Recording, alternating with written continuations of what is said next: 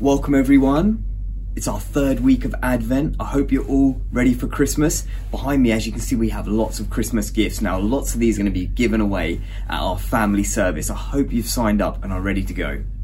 This week, we've got PK teaching us in on Moses, and we've also got some Christmas carols to get us in the Christmas mood. It's going to be a fun one, guys. Let's jump to our feet. Let's get ready to worship. I am leading you in worship this morning. So, to start with, we have a song that we sang a few years ago at our Nativity. Um, it's very catchy. I'm sure you will remember it when it starts playing, and I'm sure your grown ups in the room will too. Now, there's no actions on the screen, so I thought I would run through a few of the actions before it gets started to help you remember. So, at the start of the song, we're going to basically pretend like we've just walked into the stable and we've seen Jesus in the manger, fast asleep. So, the song starts with Hush, shush, there's a baby. And then we go, Ooh, ah, in a manger, with our arms rocking as if we're holding a baby. Nice and easy. And then that repeats again hush, shush, baby Jesus, ooh, ah. But then we go, there's a danger. And then it goes into the next verse. So the chorus of the song is really simple. It basically tells you what to do. So when it says there's singing, we're gonna sing. Yeah, that's it. We're gonna sing. And when it says there's shouting, we're gonna shout, shout. Then it says we're gonna tell what we found. So we're gonna see what we found. That's it. We're gonna look and see what we found. Then, nice and easy, worship the king. So we're gonna worship, wave our hands in the air. You can go crazy for this bit, do whatever you want. And then it says bow right down. So then I'd like everyone to take a bow. Ah, nice big bow. And that's it. That is the main actions of the song. To be honest, go crazy, have fun, do whatever actions you like. I am sure you're going to do great. It is so exciting that we get to worship and remember that our King was born in a stable, in a manger, and we can celebrate and praise Him. So fun. Okay, so we're going to do that song first, and then we have got a carol that is going to be sung, but the lady on the screen will be doing British Sign Language signing. Um, so join in as much as you can with the signing, but just have fun with it. Um, sing along, dance with the grown-ups in the room. I'm sure they will love it too. It'll be one they know. So really fun. So there we go. Let's start our first song.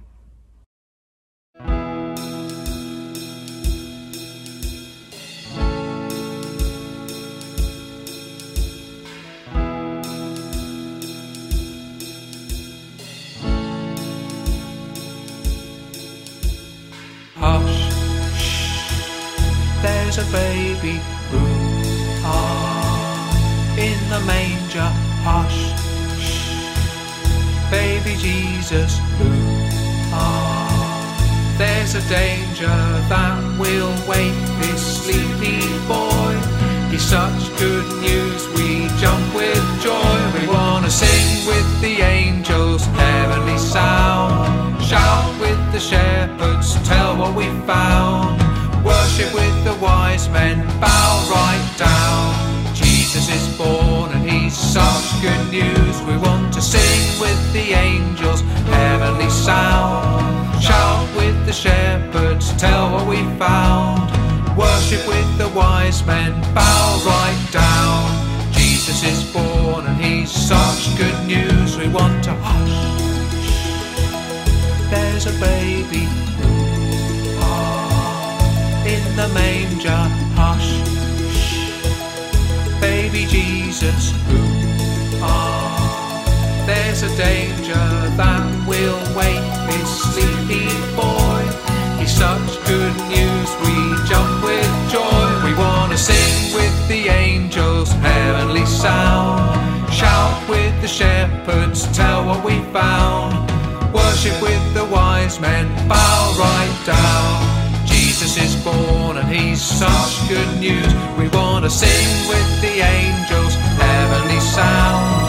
Shout with the shepherds, tell what we found.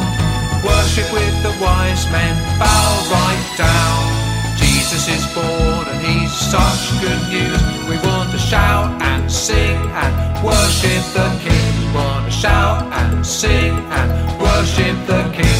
To shout and sing and worship the King. Jesus is born and he's such good news. We want to shout and sing and worship the King. Shout and sing and worship the King.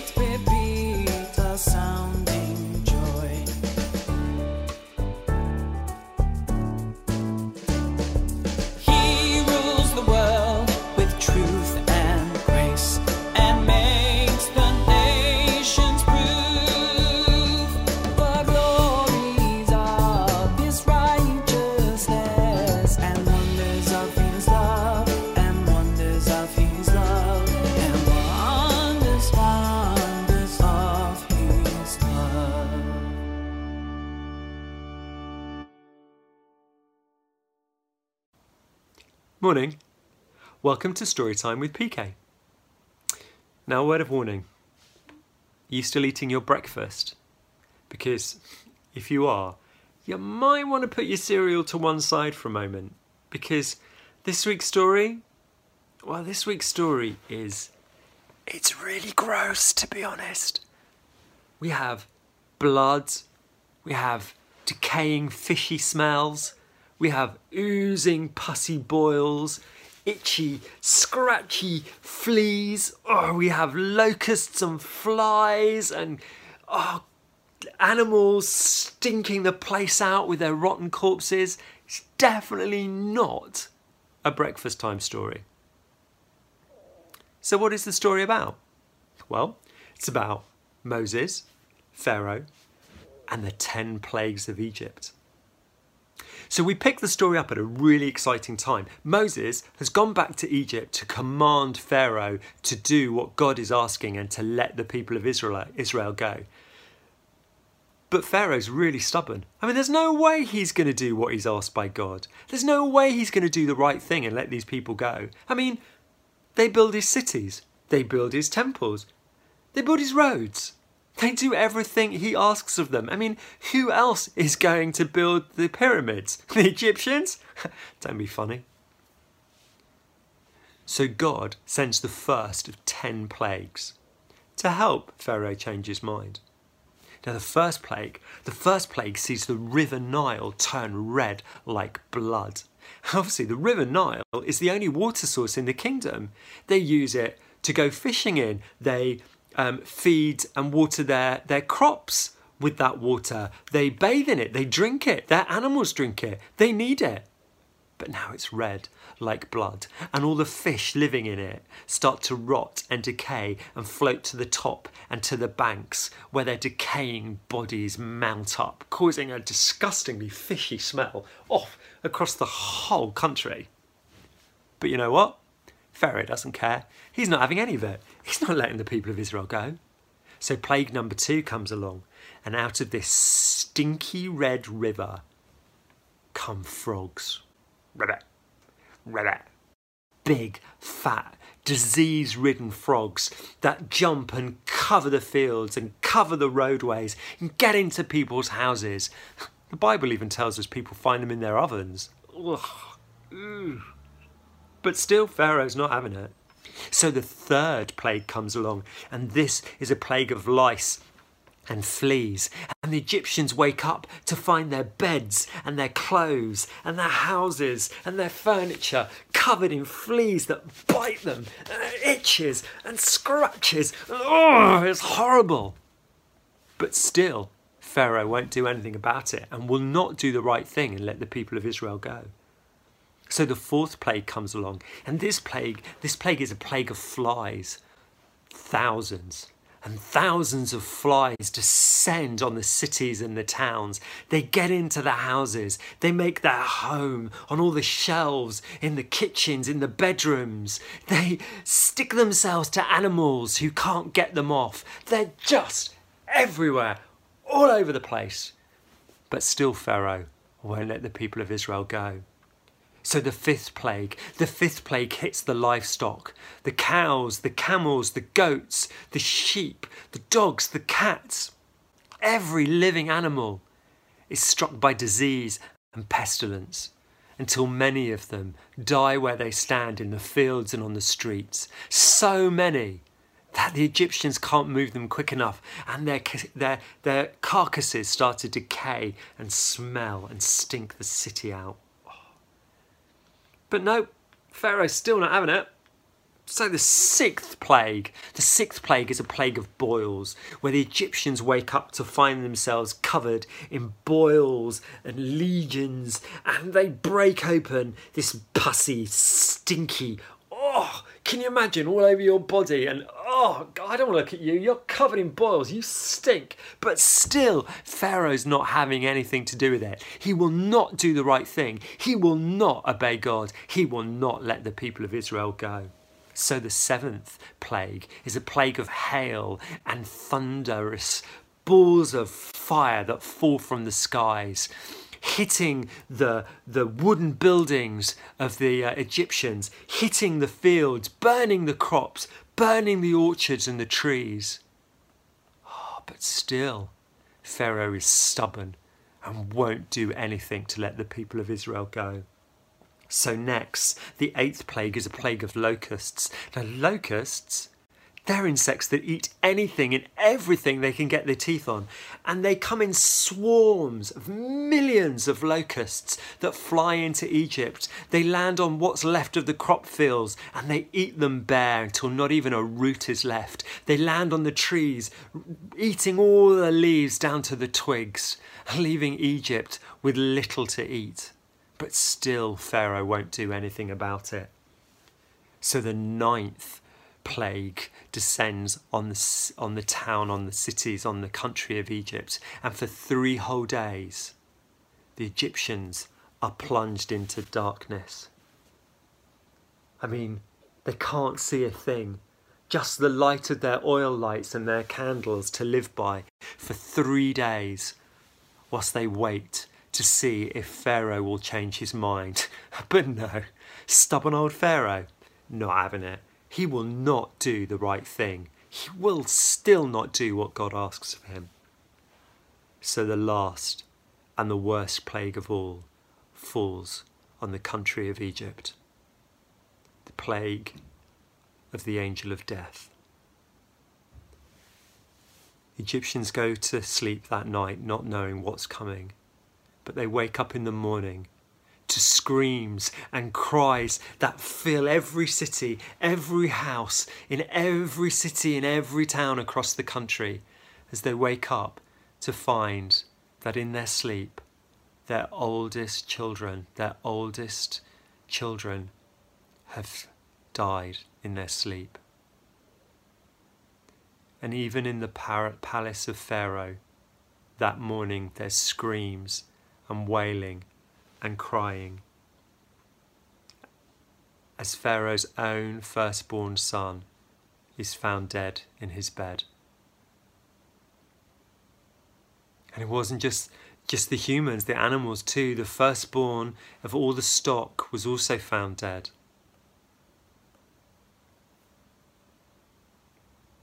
And this time, this time after losing his own son, Pharaoh changes his mind. He chooses to do the right thing, to do what God has asked of him. And he calls Moses in and says, At long last, you can have these slaves. I don't want them anymore. I'm, I'm done with them. Take them out. Go. Leave my nation. Get out. So Moses and the people of Israel leave. Well, I told you it was a bit of a full on story blood, boils, fleas, death. Man, full on. But what can we learn from this? Well, we definitely learn that Pharaoh was a man who refused to do the right thing. That Pharaoh was a man who refused to make good choices for the better of others. It's a reminder to me that I shouldn't be stubborn, that I, I should always remember to make good choices, not just for myself, but for those around me. That the choices I make have an impact on the lives of others. Moses made, and Pharaoh made the choice to be stubborn, and that impacted every living person in his country, in his kingdom. I'm definitely going to choose to make the right choices and to make good choices so that those around me can live in the effect of good those good choices. What do you think?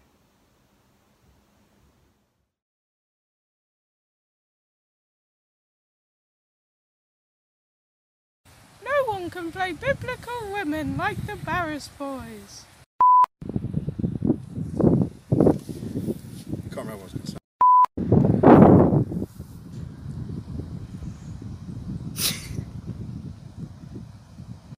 Where Moses' mother trusts God with something fantastic and a massive trust and a trust and a trust and a trust. What a lovely baby. If only someone could help me look after it. I know somebody who can help you. I've got some. If only someone could help me look after it. I know somebody who could help you. My mother. Should I go help her fetch you? Proof basket. And she took him down to the river and placed him by the water's edge. Mother, should I go fetch her for you?